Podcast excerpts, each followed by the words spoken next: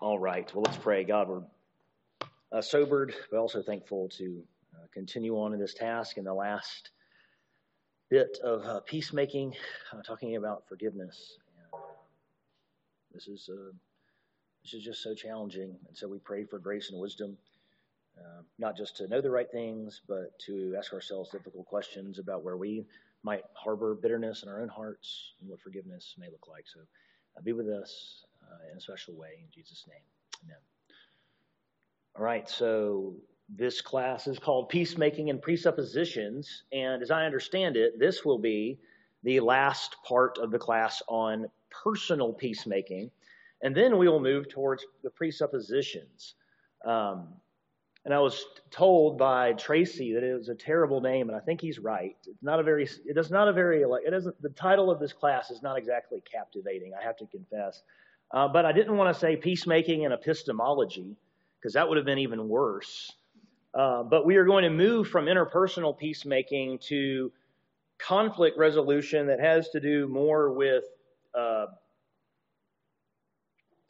disagreement uh, and, and, social conflict and, dis- and conflict that isn't interpersonal but is two people come with conflicting views, two people come with uh, conflicting agendas. Two people come with conflicting ways of understanding the world.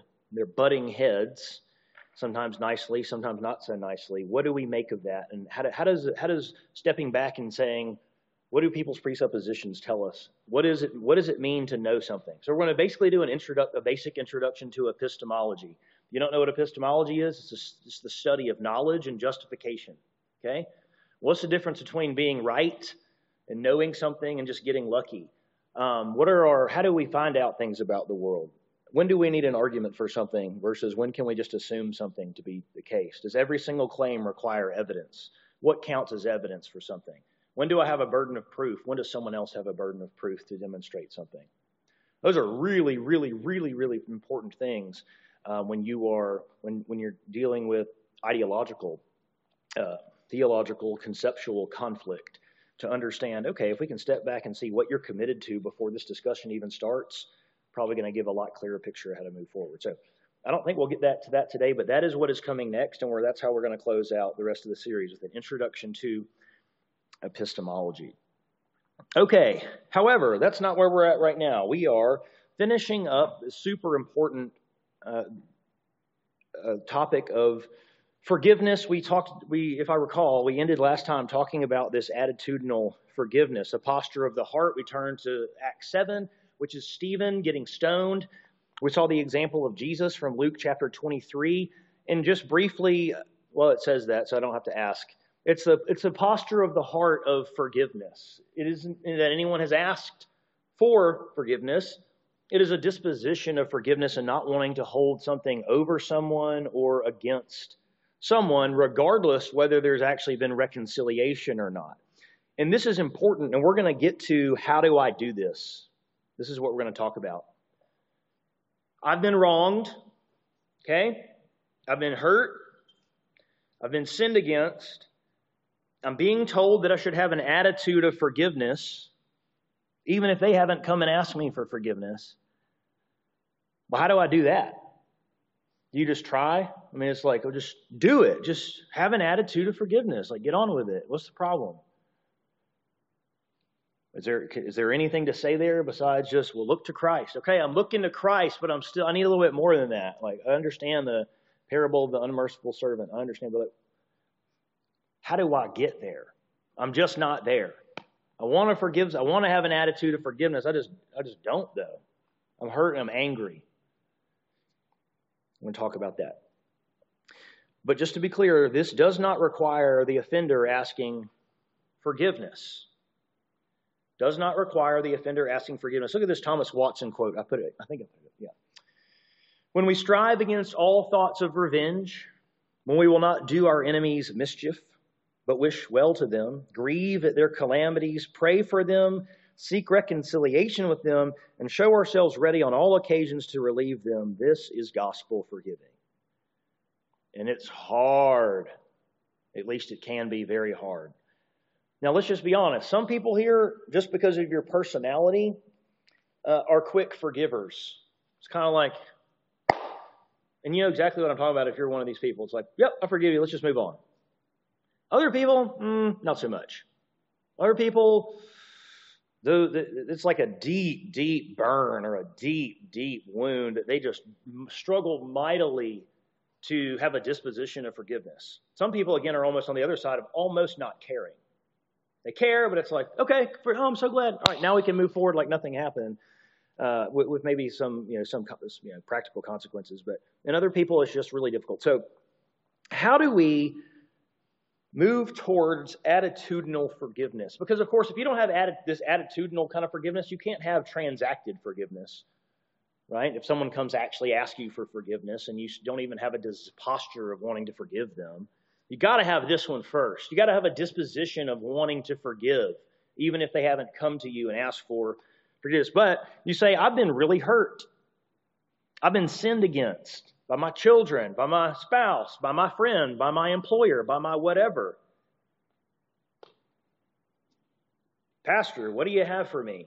Because I know I'm supposed to forgive but that sounds like an abstract theological command, and, and, and I'm just struggling to do that practically. What is that? How do I do that? Let me just uh, go through a couple of things. This is just kind of a pastoral theology here of moving towards an attitude of forgiveness with the, of course, the background of the parable of the unmerciful servant. So we've already covered that, so I'm not going to cover it again right now. But we have this servant who's been forgiven so much, right? Um, and then he goes and withholds forgiveness for a much smaller. And, and so we have that. We also have, of course, the gospel itself. And, and we have the passages that I just looked at, examples of Stephen and, and Jesus of, of giving this attitude of forgiveness. But you say, okay, I understand, I'm just not there. So, a couple things to recall, a couple things to consider as you move forward trying to get to this place of I have an attitude, a disposition of forgiveness. The first is to remember that our suffering, which certainly if you've been wronged or hurt like that, it would count in the larger, larger category of suffering, I would say, just like our victories is not our own. Our sufferings, just like our victories, aren't our own. Now, that's a that's kind of an odd way to think about it. Because it's quick to, people are very quick to say when something really good happens, oh, well, to God be the glory. God, I give all the credit to God here. In other words, people are good in many cases, not of course all, but many Christians are good at giving God his due when things go well and talking about being blessed and all the rest. But it's interesting, though, that suffering somehow is, either outside, yeah, somehow it gets into its own little category, where that's something that's ours. That's something that's ours. It's not something that comes from God in any sense of the word.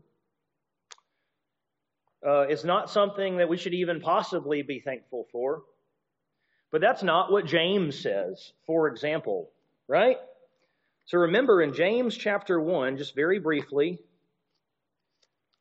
All right. Oh, wait. Going the wrong way in my Bible again. I'm sorry. All right. Count it all joy. Count it all joy. James 1, verse 2. When you meet trials of various kinds. You think, you've got to be kidding me. What?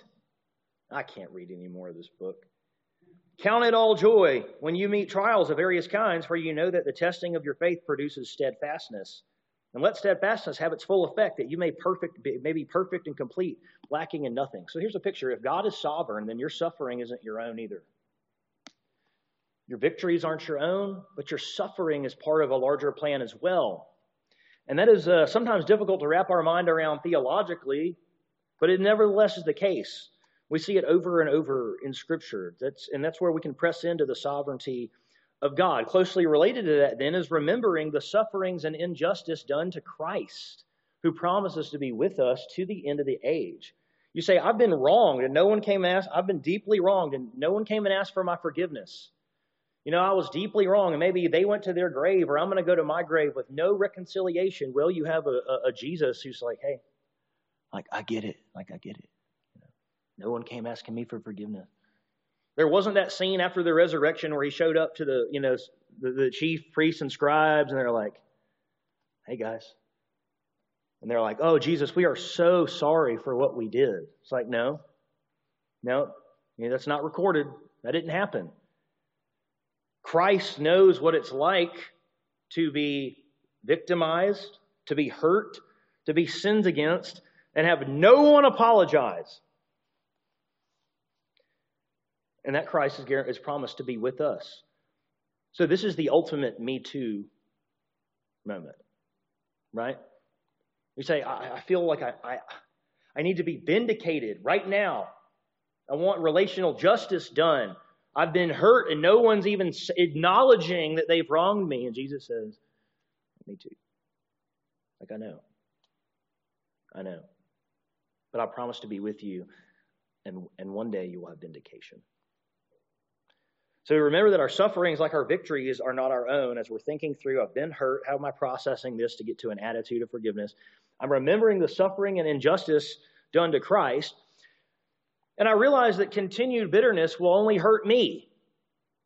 It will only deceive me into feelings of strength in my anger. So let me just tell you something about anger, particularly when it moves into rage. People feel strong. People feel strong in their anger, especially when they get to rage mode. I'll tear down this house. You don't want to mess with me. Ah!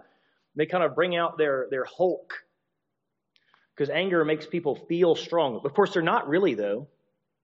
They're not really stronger. They don't get more virtuous. They don't grow muscles. They don't do any of that. What happens is they just lose discernment and self control and are willing to do more foolish things. That's why people feel strong. Because they're willing to consider a spectrum, doing a spectrum of things that ordinarily they wouldn't consider doing. Don't mess with me. You know I will. That feels like power. So it is a very compelling delusion of strength in anger. And sometimes, and usually that happens in rage, but sometimes it happens just in bitterness too. It happens in bitterness, and we have to remember that being bitter towards someone, they don't care if you're bitter towards them. It doesn't do anything to them. The only person that affects is you. The only person that affects is you, I promise. The other person doesn't care. They don't even, they might not even know. The only person that your bitterness affects is you. And the, well, and the people around you who perhaps are the, uh, you know, unwilling victims of your bitterness and overflows of it in your household or your friend groups or whatever. Yeah, yeah. So that's a great yeah. It's like so you everyone's heard for you know bitterness is the poison you drink waiting for the other person to die, right? Well, like LJ just said, yeah, there's radiation that comes out too. It's like have you ever been around a really bitter person? It's not fun. It's not fun. You're just always angry. You're just always. it's like, how's that working out for you? Is it working out for you well? No, it's not. No one wants to be around a constantly bitter person. And you're not happy either. You're making yourself miserable. Bitterness will not make you, will, will give you the delusion of being strong towards someone, but it'll really only hurt you and it'll only give you, it'll deceive you into feelings of strength and anger. Um, but, but that's, it's really a deception. And it will only hurt you. So we have to realize that. We have to pause. And we're trying to get to this place of attitudinal forgiveness. We have to realize that this isn't going to do anything for me. It's not going to do anything for me. It doesn't make me stronger. And that's why people stay there. Again, why would I not want to move on? It gives me a sense of momentum. It gives me some kind of sense of subtle strength. When I think about these difficult things, if I can maintain a little anger, it's kind of like fuel in the tank. That's how I can look at these things and feel strong. If I, have, if I can hold on to some anger. It's not gonna. It doesn't give you. It doesn't make you strong, and it will only hurt you. Number four, pray for the offender's good. You heard this in the quote here from Watson. Whatever God decides that looks like. Now, sometimes somebody's good might be some meting out of some justice. Sometimes it might be this person needs to be worn out. Sometimes it might be this, that, or the other. But why don't you just pray for that person's good and let God decide what goods looks like? Okay? Can we get to a place where we're praying for our, and even Jesus say, pray for your enemies? Am I right? So I say, I don't, I don't have an attitude of forgiveness. Okay, fair enough. As we walk through some of these things, why don't we start praying for that person's good? Why don't we start praying that the Lord would, would bless them and bring them to a place of knowing Him, of repentance, that there would be peace on his or her life? Whatever God decides, whatever path God decides to take that person through. To get there, you don't have to be the arbiter of that. You might say, because we tend to pray things like this I want to pray for his good, which means going through the crucible, which means this, which means that she needs to suffer like I suffered to get a little retribution here. So, I mean, a good, you know, good father chastens those he loves. Father, calling down some chastening on this woman, on this man, because of what happened. I'm pray for their good, to the glory of God. It's like, hold on. You can just pray for their good and let God figure out what that looks like. It seems to me. Okay? So, I do not have time to go into this next point extremely in depth because I've got a lot to cover. But I already mentioned it, I've taught on it before. It's two aspects of justification one, initial justification in this life, declared not guilty. Okay? We all kind of understand that, I think. Not guilty, have the righteousness of Christ. However, one day there will be kind of the second aspect of what I would call justification, which doesn't have anything to do with being declared right before God in some kind of salvific way, but is a demonstration of one's righteousness and final judgment, um, particularly in the resurrection. Um, and that is, one day you will be publicly vindicated, not just saved from your sin. Public vindication is part of the Christian story. It's not just you get saved for your sin and all those injustices. Just you just kind of have to say sorry, and there, you know, that'll, that'll there will never be any righting of that. There'll be no correction. Everyone will always think for eternity that you were the one who was wrong.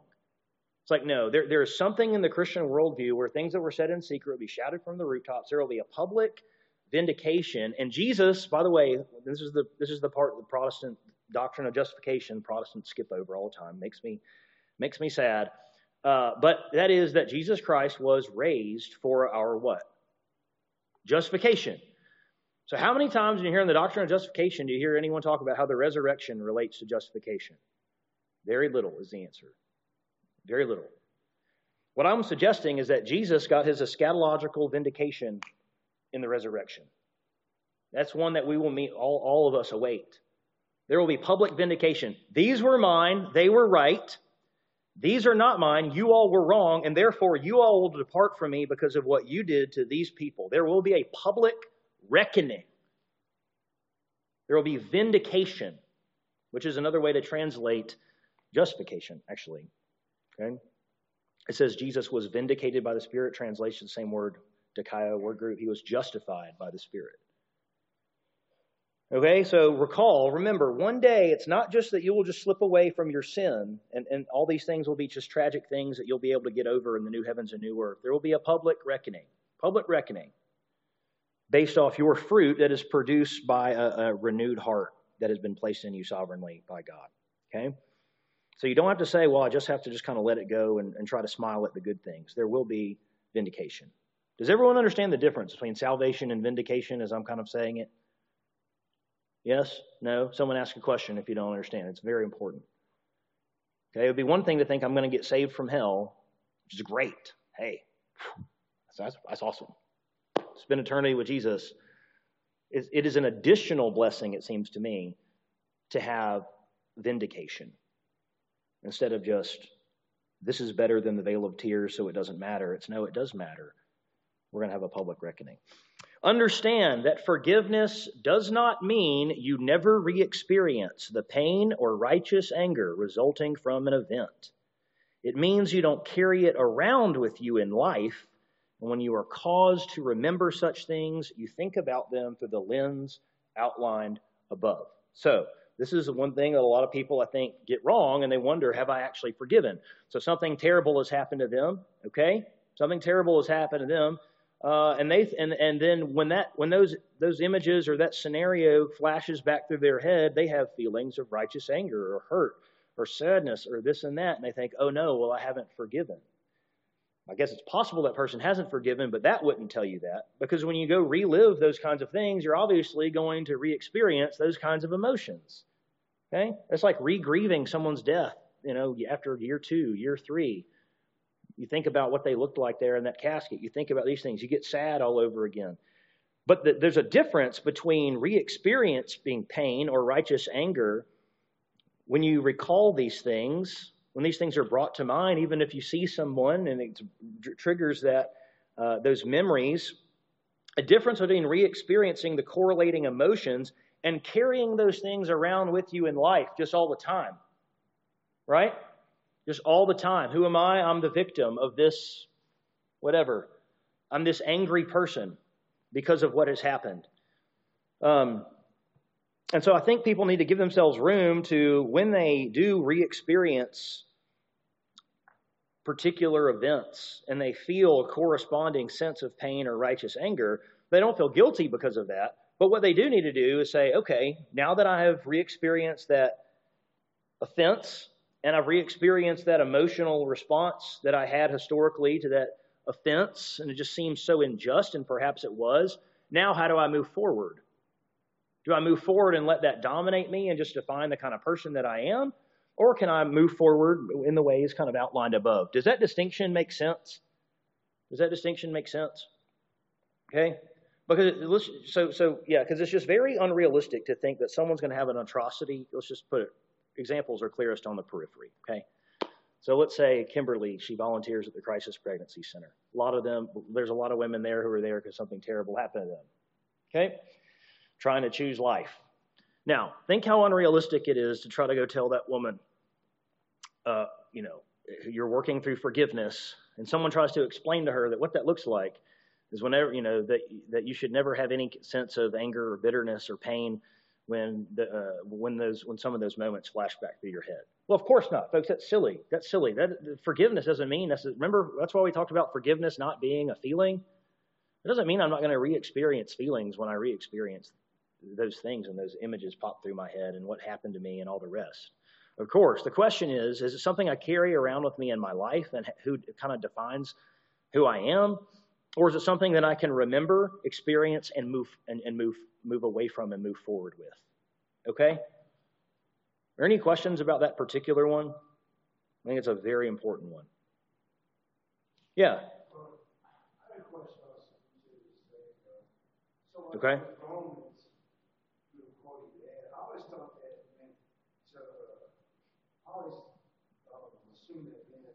Suffering in the Christian context.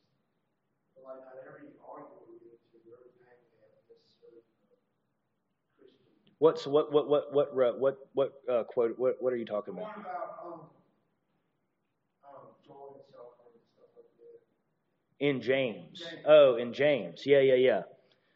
No, it says when you encounter all kinds of trials. Certainly, um, yeah, not all suffering is going to be in a Christian context, and sometimes, uh, in fact, hopefully, most of it isn't. Is that, that's what you're saying, right? Yeah. Yeah.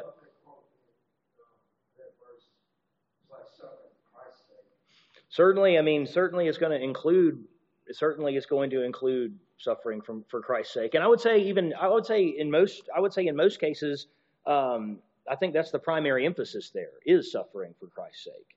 Uh, but I don't think it's exclusively the emphasis. And I just kind of picked that out of many verses I could have picked um, as well.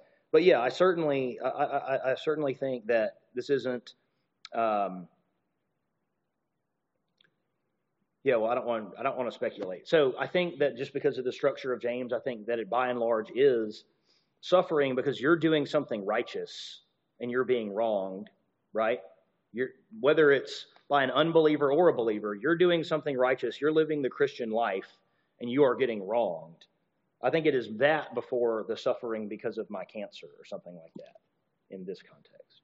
Does that Yeah, does that clarify? yeah. And so I want to ask you when you talk about vindication, um, as part of justification, Yes. does that mean vindication? Again, kind of some questions. Does that mean like vindication is like every time you think you were wrong, you're general, or does that like specific vindication? Yeah, good question. So the question for the camera is with regards to vindication. Am I saying that in every single instance where, and I'm uh, and make sure I'm saying what your, your question is correctly, where you know you were you you thought you were right, but you were you had been wrong, but everyone thought you were in fact wrong, or something like that. You got the short end of the stick. Will will those all get like brought up and corrected or something like that? So I don't know the details of how it works. Yeah, I just don't know the details. I don't know if it's like, all right, now here's Roger's thought cloud, and here are all these scenarios getting replayed, and wrong. I, I don't know. Like, I don't know any more than I know how everyone's going to line up for final. I mean, there's, I just don't know. I don't know. I just know that there will be vindication. That will be sufficient. It won't be like, oh man, but there was that one time we were playing pickup basketball and that person, you know. There will be a there will be a vindication that will be sufficient where no one will be like, oh, but there was that thing that didn't get addressed. How it happens, I don't know. I don't know. But it'll no one will be disappointed. No one will say, oh man, that person kind of get, did get away with that one thing for eternity. Oh, it did kind of get slipped. I'm glad to be in heaven, but that one thing. And it's like, though, everyone will be satisfied with the vindication, but I don't know the details of it. Yeah. Yeah, very good question, though. Yeah. And then we'll go, oh, you're just scratching your eye. Yeah. Okay. Uh, I went to John's youth and, and uh, Wade as a young age, from 5 to 15. And I forgive the mm. stepfather and sister. But my innermost self wants to get them Wants to what? I'm sorry. Oh, avenge. Yes. Yeah. Yeah. Yeah.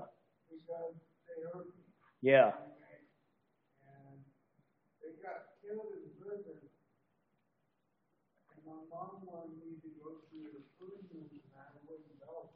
Hmm. Yeah, well, I'm so sorry to hear that, Jesse. That is really, really sad. Um, but I tell you what, you know, what I've seen and what you've given testimony to is how the Lord has brought some healing and helped you process some of that anger and some of that hurt. And um, so I'm proud of the way you've moved forward, and, and we can be thankful for how God's been gracious. Okay? Yeah, thanks for sharing. That's tough. That's really, really tough. Anything else? This might not yeah. be completely related, or maybe slightly different topic. So forgiveness so don't, so we're talking about bitterness. Mm-hmm. Um, but what if someone is, they, they forgive, but then they still, they can't get past hurt. So we're so we're going to talk about that in just a second. I think. Yeah, we're going to talk about have I forgiven, because it depends what kind of hurt we're talking about. It depends if yeah. So feeling hurt, I would say, does not mean you necessarily haven't forgiven. Right. Um, but but but but sometimes hurt is the precursor for to ramp back up bitterness and anger, right? So I mean, there's a way to be hurt and carry that with you. Then there's a way to be hurt, and that is the embers that ignite fires. And the question is which one's going on, but we're going to talk about that. Great question. Yeah, we have to talk about that. All right, finally, um, when talking about reconciliation with someone who's hurt you, another very important one distinguish between I have no desire to have a relationship with you and I have no desire to have a relationship with the current version of you. This is a big one. So, like, someone is just awful in your life. They're just awful. We all have people that's just like, oh my gosh, you got to be kidding me. If they dropped off the face of the earth tomorrow, I would not shed a single tear. You know? Maybe we all have people who say that, or we, we could say that about, which might be a sad thing to say, but, uh, but um, we probably do. They, they seem to just cause problems. They have hurt us. They have taken advantage of us. They have used us. Um, and maybe we would be sad if they just totally disappeared. I mean, the way I said it was very extreme for rhetorical effect. But the point is, we're like, I don't want to have, I don't want reconciliation with this. I, I just don't want to have any relationship with this person because of the way they are because of X, Y, Z. They're toxic. They're hateful. They lie. They take advantage. They've stolen my stuff. They've all of it. And so, in forgiveness and desire, because remember, we said where we kind of want things to be is reconciliation is going to represent restoring things to what they were before the offense, um, in one sense. And so, the, there's a big difference between not desiring to have a relationship with them at all and not desiring to have a relationship with the kind of the version of them that they currently are, right? So this is the most common. You see this most commonly in families, I would say. Could be a could be a child, could be an in law, could be a, a whatever. And it's like, do I have a desire in the abstract to have a relationship with my fill in the blank, my mom, my in law, my this prodigal child? Yes. But not until, not, not, not this version of them who is toxic and ruining and every ruining everything, who poisons everything that they touch is a threat to our family. Yes, I want a relationship with them, but in order for that to even be possible, there's got to be some change. That's where you can still have a disposition of I want this thing, but this person's got to take some steps before that's even really realistically possible. Okay. Good, uh, good distinction to make here. Okay. I want to suggest this. Any questions about like the practicals of how do I do this if I've been hurt? Again, these are supposed to be some practical tips to think through. Um, if I am struggling to forgive after being hurt or being wronged, uh, some practical ways to help think through this, and then we're going to move on. Yes. Uh, I go to Mm-hmm. today because I went through what I went through as a child. Mm-hmm. And it helps to get the feelings out Yeah. and talk about it, not hold them in. Yeah, it sure does. Good. Good for you, Jesse. Keep going. Keep going to those meetings. Yeah. All right, well, I want to suggest that forgiveness can be boiled down into four promises. Okay? Uh, this is what one way to think about it practically. Four promises here. The first is I promise I will not dwell on this incident any longer. Not to be confused with not remember it occasionally or be triggered when I see that person or whatever the case may be. But this thing is not going to occupy an inordinate amount of real estate in my mind. This, this event is not going to be something that I'm constantly thinking about. I'm in the shower, I'm driving, in the back of my mind during a conversation, totally unrelated. I'm going to be thinking about this. It is consuming my thoughts, and it's at the front, or in some cases, in the back of my mind at all times. So I promise I'm not going to dwell on this incident any longer because I have forgiven. Second, I will not bring up this incident to use it against you in the future. Okay, now some of this I really I, I struggle to know where to put this. By the way, some of this is going to assume reconciliation and not just the attitude of forgiveness. That you that someone has come to you and asked forgiveness, and you have given you have granted it to them. Just to be clear, okay. I promise I will not bring this incident up to use it against you in the future. So, of course, the the best example is the cheating spouse, and there is forgiveness, um, and and then but it's pseudo forgiveness because it's like, okay, I forgive you, but if you ever do that again, it's like I can really get over this. I can really this it's an amazing little phenomenon. It's like, okay, I can truly look past this once. But if you ever do that again, goodbye. In other words, which is of course in one sense it, sounds very reasonable thing to say, right? And, and I'm not trying to nitpick the person's language, but the idea is you have to ask, is that really forgiveness or is that a hall pass? Because sure, what it sure sounds like is like forgiveness on credit or something. It's like borrowed forgiveness. Conditional forgiveness based on the future. But if you mess up again, your contract is void now. Okay? And um, and because and why is that? Well, because of the all these things that you've done in the past. Um, you just see this in run-of-the-mill arguments all the time. So we worked through something, and someone's bringing it up again to use that as the remember the one time you X Y Z. Like I thought we had already, you know, I thought we had already worked through that. Well, we have, but I, I use, I weaponize the past. Okay, that's what I do. I mean, not meaning, not meaning me personally. At least I hope, I hope I don't. But that's a lot of, that's a way to be powerful in an, in an argument with people is to bring up the past where you know you have some past victories and whack people on the head with it. Well, if, for, if, in, if we're living, trying to live out biblical forgiveness, we're not going to be bashing people over the head for things that we've already reconciled over. Okay? That's not to be confused with saying something like, I've noticed this pattern. I've noticed this pattern and I wanted to speak with you about it. I'm bringing up these things not as indictments on you. I'm bringing up a new concern as a result of an amalgam of this, of this pattern of behavior I've seen over the last months, years, whatever the case may be. I'm not using it as a weapon. I'm just trying to point out something. Okay? I promise I will not bring up this incident, use it against you um, in the future if we have reconciled these things. So, because we've reconciled, I promise not to talk to others about this incident. I'm not going to be able to, can you believe what they did to me? Let me tell you the story. Have you heard the details yet? Oh my goodness. You know, Trisha sent me this text that John went to Arby's, but he didn't. It's like, oh, no, okay. No one needs to hear. If, if, if it's been reconciled, why are we still talking about it with other people? Or, oh, it's just to get counsel. Well, hold on, wait. If we're reconciled, we'll, we'll you know, it, has reconciliation and forgiveness happened? Good. Then you don't need to go tell everyone else someone else's sin. Okay? It's just gossip. Just gossip. And then finally, a promise I'll not allow this incident to stand between us or hinder our relationship moving forward. And that's the one that's going to have the asterisk next to it in some cases. Okay, for some of the reasons that I mentioned. Um, because sometimes there are practical consequences to things. And that's what we're about to talk about. Okay?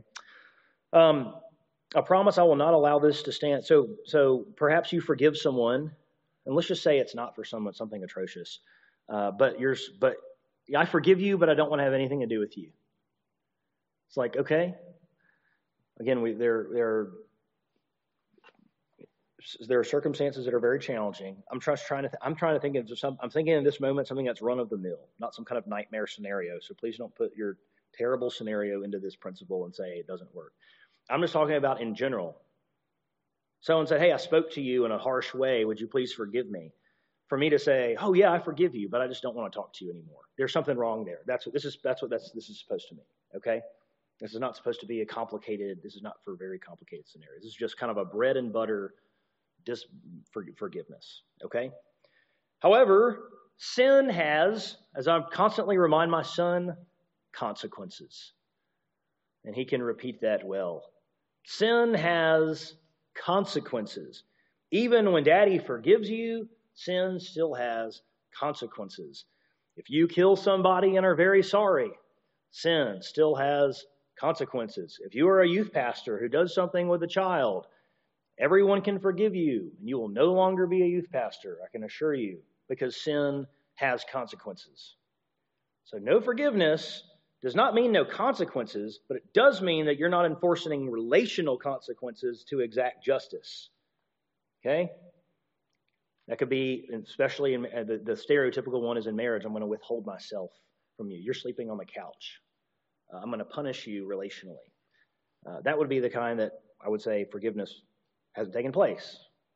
This kind of consequences, these kind of consequences oftentimes have to happen. So, a couple of points here. True forgiveness does not mean that sin does not have consequences. And occasionally, because of the personal, relational nature of the offense, total relational restoration may be extremely difficult, but it's never impossible. No matter how nasty it gets, it's never impossible. You read stories like Corrie ten Boom, you read stories about uh, people who have been taken advantage of uh, physically, sexually, psychologically. Sometimes this is really, really difficult. And sometimes you need to be away from somebody because they're a threat, they're a danger. Um, and there are, uh, again, there are a lot of, and sometimes you have the, I want to have a relationship with you, but not, but you've got work to do to make even relationship possible. Uh, no matter what the situation, it is still possible I'm not even saying it's necessarily likely in some of these nightmare scenarios that everyone's trying to fill in their head. But it is possible. And we should always remember it's possible. And we shouldn't stop praying for it. Because if we're convinced it's not possible, we'll say, I don't even care about being reconciled. It's not even possible. I've seen some very, very, very improbable reconciliations in my day that I probably would have said, that's never going to happen. And it did. So even in the cases that seem like, okay, I'm, the best I'm ever going to get is an attitude of forgiveness, we can still pray for full reconciliation. Okay? By the way, uh, that, that, that may mean that what you're, maybe someone wronged you and you didn't even know them very well. Reconciliation doesn't mean you become best friends. It doesn't mean like you upgrade your relationship. It means you try to restore it to kind of what it was, right? If you didn't know them very well, you might restore it to not knowing them very well and just, you know, hoping the best, assuming the best, something like that. Okay, wisdom and context is required to understand or determine the consequences of an offense. Mercy with no consequences is always in the option pool. You think of our buddy Jean Valjean, right? Stealing um, from the priest. Um, of course, when he stole the bread, there were, you know, he, he got these disproportionate, terrible consequences and goes to this work, this prison or whatever. But he's overwhelmed, if you remember in the story, by this, uh, this priest's kindness. Remember? I'm looking around. Does no one know what I'm talking about? Yes. Jean Valjean? Yes. Okay. Um, Yeah, and so mercy with no consequences is always in the option pool. But if you steal from me and I call the police and you go to jail, you can't say, oh, that was so mean of you. It's like, no, but I still have the option to just be like, oh, hey, look, there's more. You, you know, of course I gave these to you. You forgot this silver too, right? Mis. Uh, generally speaking, after true reconciliation, no consequences should be relational. In other words, I'm not trying to punish someone. I'm not punishing someone. Um, they're not getting the you're sleeping on the couch treatment because I'm punishing you. They're not getting the um, you're getting the I forgive you, but now you're getting the cold shoulder until you earn your way out of relational timeout. Okay, that happens a lot. You're going to earn your way out of relational timeout by good behavior, and then you can come out. Okay, that's that's not forgiveness. That's someone who's enforcing relational consequences and trying to enforce justice. Okay. Um, okay. Oh, I've got four minutes to do this. Gonna, I'll start and then we'll finish this up. Uh, we'll finish this up next time uh, and we'll get into the presuppositions, okay? Have I forgiven? Have I forgiven? I'm still hurting. Can I forgive if I've been hurt? Yes and no. Being hurt doesn't mean you haven't forgiven because forgiveness isn't a feeling. But again, hurt might lead to things that might indicate you haven't been forgiven. Okay? So, a couple of practical questions to ask, as practical as I can be here. Number one, do you hope the best for the person who offended you? Do you hope they prosper that the Lord blesses the work of their hands? Again, I'm not saying that you're praying that the rest of their life is sunshine and roses. I'm saying, can you truly look at them and pray for their good, whatever the Lord determines that may be, and truly want their good, not be like, ugh I'll pray for their good because I, but I can't stand that I have to do this. Like, can you actually desire their good and their transformation? If not, why not? Why not? Pro- there is potentially something there. Are you still holding something against them? Holding that, remember, relational debt? Still holding that relational debt over them? Perhaps. Do you find yourself frequently returning to this offense in your mind and marinating in it? Does this become particularly acute when you see this person? Again, not to be confused with flashes and understanding, hey, I remember when this happened. Um, but is this something that, again, occupies this inordinate amount of space in your mind? You find yourself dwelling on it over and over and over, and you find those feelings welling up, and you just almost kind of feed them. Ugh. You have bitterness feeding sessions where you remember what happened and just just get angrier and angrier. Just have your uh, little bitterness sessions in the shower, in the car, in a conversation. Do you find yourself frequently returning to this offense? If so, you might ask, have I in fact have I in fact forgiven? If this is dominating my thoughts, have I? And maybe you have, maybe again, these are not these ironclad rules, these are little wind flags that you should ask yourself these questions if you find yourself struggling to answer. Do you tend to label this person in your head as the person who did X? Their transgression now defines them. Who is that person? The person who did this. Hold on. There's probably a lot more to them than that, you know. They've probably done a lot of other things other than that, some good, some bad. But I mean, it sounds like you're reducing that person to a sin itself.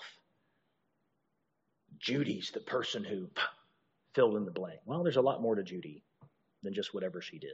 There's a lot more to Tim than just what he said at the football party that embarrassed you. Okay? Do you label that person because of their sin?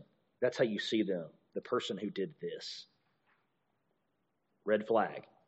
Do you continue to bring up the offense in conversation with the offender or others as a reminder after you have extended, quote, forgiveness? Okay, we talked about this a little bit. Do you continue to bring this up? Do you continue to weaponize the past? Do you continue to try to gain conversational space and platform by bringing up an offense? That you've already offered. Well, just remember, I mean, I did work through forgiveness, but he did do this, you know. And I've forgiven him, but I just want everyone to know this person was unfaithful. But we, but we, we, we worked through it. We worked through it. Okay?